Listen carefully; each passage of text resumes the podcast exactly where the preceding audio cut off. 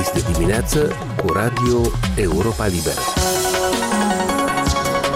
Aici e Radio Europa Liberă. Bună dimineața, la microfon Eugen Urușciuc. Bine v-am regăsit în această zi de miercuri 5 octombrie. Pe cuprinsul acestei emisiuni, Republica Moldova primește de la 1 octombrie cu 30% mai puține gaze din Rusia. Gazprom invocă o problemă tehnică legată de conflictul din Ucraina, dar guvernarea de la Chișinău spune că argumentul nu ține.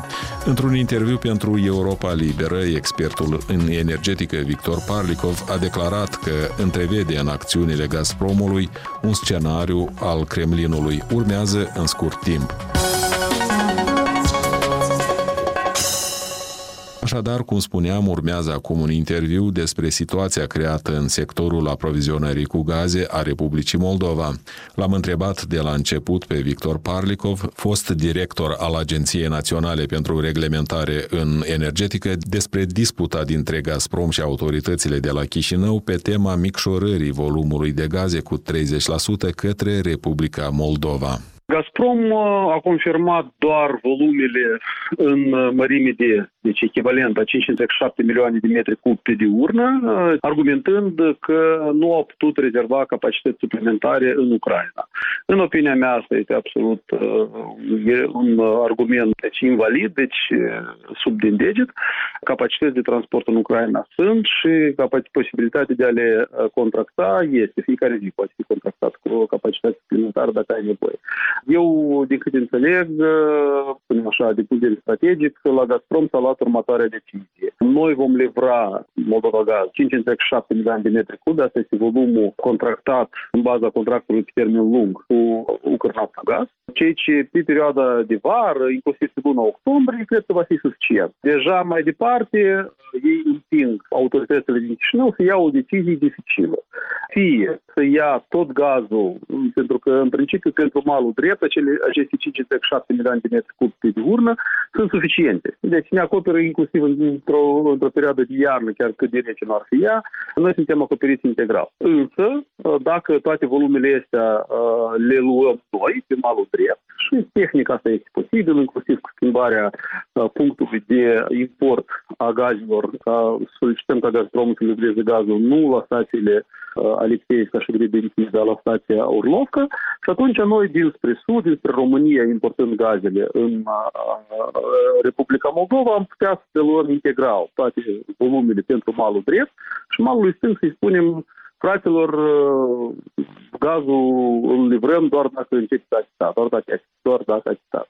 Dar asta este, spunem, în consecință, noi vom avea o criză umanitară în stânga Pentru că în stânga Nistrului, toată iluzia acestei statalități transnistrene se ține pe gazul livrat gratuit. Domnule și... Parlikov, din punctul dumneavoastră de vedere, ce a determinat Gazpromul ca să micșoreze cantitățile de gaze livrate Republicii Moldova? Păi asta și, și vorbeam. Deci eu, ca să continuu gândul, care e alegerea pe care, în fața căreia sunt puse autoritățile din Chișinău. Ori, luăm gazul integral, toate acele 57 milioane pe diurnă, pe malul drept, și atunci malul stâng îl aruncăm într-o criză umanitară. Și va fi responsabil Chișinău de această criză umanitară.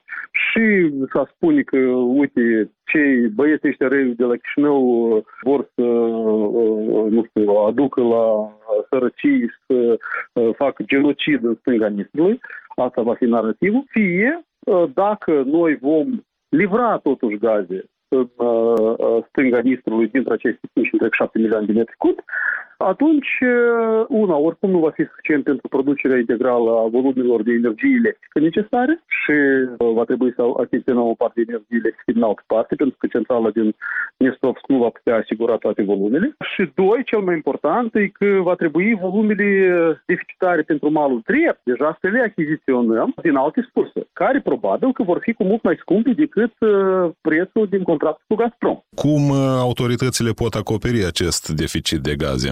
Nu e o problemă cu volumele. Volumele necesare pentru Republica Moldova sunt atât de mici, chiar și pentru perioada de iarnă, încât nu prezintă o problemă la nivel de uh, contractare a acestor volume nici în Europa, nici din alte surse, nici din Azerbaijan, nici transportat prin Turcia din uh, gaz natural lichefiat. Deci, problema este prețul mai, mai exact, curent. Exact, problema este prețul. Respectiv, ceea ce vrea Gazprom, în primul rând trebuie să spunem clar, Gazprom încalcă contract prin acest demers de la 1 octombrie, pentru că în conformitate cu contractul ei trebuie să livreze volumele comandate de Moldova Gaz. Moldova Gaz a comandat cu totul alte volume. Faptul că Gazprom nu le livrează este de fapt o încălcare a contractului. Gazprom, din câte înțeleg eu, nu vrea să rezilieze acest contract, pentru că juridic are dreptul să-l rezilieze de 1 mai. Dar ei, în cazul dat, își iau asupra lor toată responsabilitatea, inclusiv politică, pentru declanșarea, în acest caz, a unei crize umanitare în stânga Nistrului. Ceea ce ei vor, îi să împingă responsabilitatea asta la Chișinău. Și spun că nu, noi livrăm. Doar că noi livrăm 5 întreg 7, că noi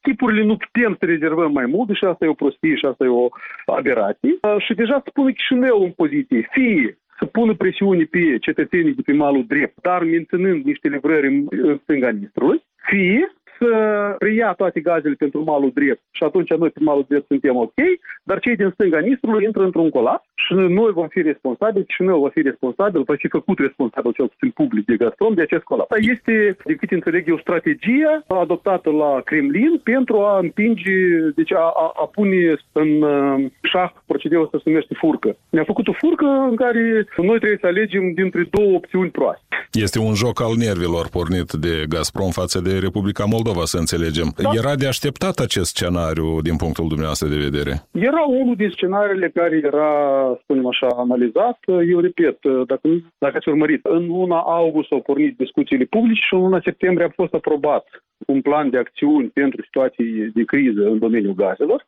și scenariul de limitare a livrărilor cu 30%, cu 50% și sistarea totală a livrărilor de part, din partea Gazprom a fost acolo analizat. Deci scenariile astea au fost luate în calcul și pentru fiecare din ele s-au făcut anumite planuri. La începutul lunii septembrie, într-o convorbire cu vicepremierul Andrei Spânu, șeful Gazpromului Alexei Miller a transmis un mesaj în care a cerut, între altele, ca Moldova să-și onoreze la timp plățile. Iată că și luna octombrie a început cu o avertizare mai mult decât tranșantă a Gazpromului, care a spus că livrările de gaze pot fi oprite în orice moment. Dacă Moldova nu își onorează la timp angajamentele financiare și în condițiile în care nu există claritate în ceea ce privește stingerea datoriilor istorice. Cât e de luat în serios acest avertisment al Gazpromului? Eu cred că anume această declarație legată de sistarea livrărilor, uh, dacă noi acolo ceva nu achităm, asta este un bluff. Dacă Gazprom vroia să sisteze livrările, putea să o facă și acum, și până acum. Posibil să o facă într-o lună de iarnă, când va fi mai frig. Nu exclud acest scenariu, dar, repet, malul drept este pregătit pentru acest scenariu. Ceea ce noi urmează să facem acum este să ne pregătim de scenariu de criză umanitară din stânga Nistrului, ca să putem absorbi această criză, inclusiv din punct de vedere da, dacă vor fi refugiați, inclusiv din punct de vedere a întreținerii, pentru că autoritățile din stânga Nistrului, evident că imediat ce se va termina istoria cu gazul gratuit, de fapt gratuit, ei nu își vor putea onora obligațiile lor, inclusiv acele sociale, față de uh, populația de acolo. Ei pur și simplu nu vor fi capabili să o facă. Nu vor fi nici locuri de muncă, nici buget, nimic nu va fi. Și atunci asta va fi o posibilitate pentru autoritățile din dreapta Nistrului să preia, de fapt, în gestiune toate aceste obligații, inclusiv asta va fi de fapt o reintegrare a Republicii Moldova din punct de vedere economic. Dar pentru asta trebuie să fie gata. Pentru asta trebuie să fie gata și financiar, și logistic, și umanitar, din toate punctele de vedere. Uh, uite, în acest sens, eu nu sunt sigur că s-au, s-a făcut suficient. Deci dacă noi, dacă la noi mâine se declanșează sau în noiembrie, în decembrie se declanșează o criză umanitară în regiunea Transnistreană, eu nu cred că noi avem resurse suficiente și avem un plan de acțiuni, cum noi preluăm uh, responsabilitatea pentru cetățenii, că majoritatea totuși din stânga sunt cetățenii Republicii Moldova. Ce face Republica Moldova în uh, condițiile în care Gazpromul uh, va asista livrările de gaze în Republica Republica Moldova și respectiv Transnistria nu va beneficia de gaze. În Transnistria, unde există centrala de la Cuciurgan, de la care Republica Moldova cumpără acum 70% din energie electrică. Ce se întâmplă pe domeniul electric? Pentru malul drept, problema va fi una financiară. Deci noi va trebui să achiziționăm gaze. Asta e scenariul în care Gazpromul sistează 100% livrările. Asta înseamnă că va fi oprit uh, livrarea de gaze în Republica Moldova și noi va trebui să le procurăm din alte surse care vor fi mult mai scumpe. Asta va pune presiune pe tarife, pe, pe consumatori.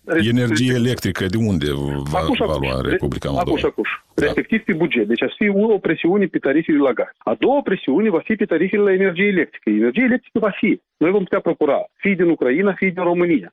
Deci volumele necesare noi le vom putea procura. Doar că prețurile la care noi le vom procura vor fi cam de vreo două, trei ori mai mari decât cele la care putem procura azi din regiunea transnistreană. Și atunci, iarăși, va fi o presiune și pe tariful la energiile. În aceste condiții, presiunea totală financiară pe consumatorii din dreapta Nistrului va fi una foarte mare, deci va fi noi cred că vorbim uh, de cam la 100, dacă nu mai mult, de milioane de, de euro total, presiune pe consumatori, care vor trebui cumva compensați. Și eu cred că atât autoritățile, și nu uitați că la noi totuși o bună parte din populație se încălzește la țară cu lemne și panica asta cu achiziționarea lemnilor n-a fost cea mai bună gestionare a unei crize. Deci, în total, eu cred că bugetul nostru, plus va trebui să, în cazul dat, evident, să contractăm și să apelăm la uh, împrumuturi externe. Posibil că vom fi ajutați și cu granturi de Uniunea Europeană, dar noi vom putea trece peste această perioadă, inclusiv cu energie electrică mai scumpă. Dar suplimentar la aceste două presiuni, se va mai adăuga colapsul din regiunea transnistreană și că pentru asta tot trebuie într-un efort financiar, dincolo de politic, logistic, etc., pe care va trebui să-l facem și pentru care, la fel, trebuie de căutat resurse suplimentar. Prețul pe care nu-l plătește pe un an la prețurile de achiziții actuale, regiunea transnistreană pentru gaz, se cifrează la circa un miliard de dolari. Deci dacă astăzi, cu suport extern, cu un miliard de dolari, noi pe buni putem tinge criza din regiunea transnistreană, să o absorbim integral, cu tot cu pensii, cu, cu tot, cu tot ce trebuie, cu obligațiile sociale de acolo.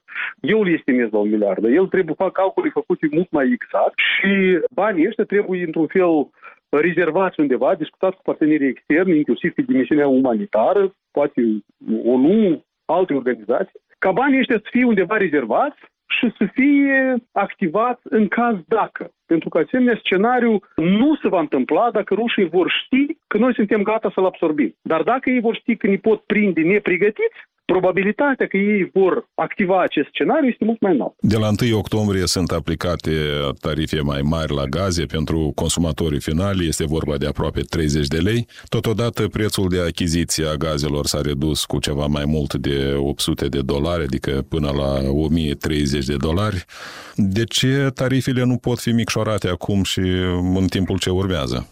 Pentru că în perioada de vară, tarifele nu acopereau integral costul gazului achiziționat. Și de asta acum devierile tarifare acumulate în vară sunt recuperate prin tariful actual. Dacă în vară tarifele erau mai mari, acum erau puțin mai joase. Puțin, nu cu mult. Pentru că, repet, ă, volumele din iarnă sunt atât de mari încât o lună de iarnă majoră echivalează consumul la vreo 5-6 luni de vară. Așa că noi acum recuperăm devierile financiare aferente perioadei primăvară-vară și atât timp cât nu vor scade prețurile de achiziții semnificativ, eu nu cred că vor putea fi micșorate tarifele. De crescut ar putea fi nevoie să mai crească dacă... Cam cât ar crește, domnule Parlicov? Dar nu putem spune, pentru că, iarăși, depinde de, de cât volum de gaz noi va trebui să procurăm dacă nu livrează rușii. 30%, 50% din alte surse, 70% din alte surse. Dar la ce preț va fi gazul ăsta?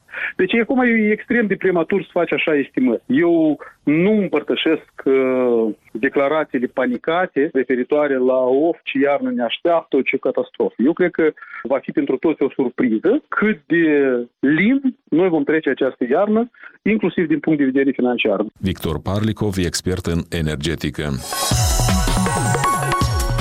Emisiunea noastră se apropie de final, o emisiune care însă este accesibilă mereu și pe internet la adresa moldova.europalibera.org, rubrica radio. Recomandarea noastră din totdeauna este să ne urmăriți și pe Facebook, Instagram, YouTube, alte rețele și platforme.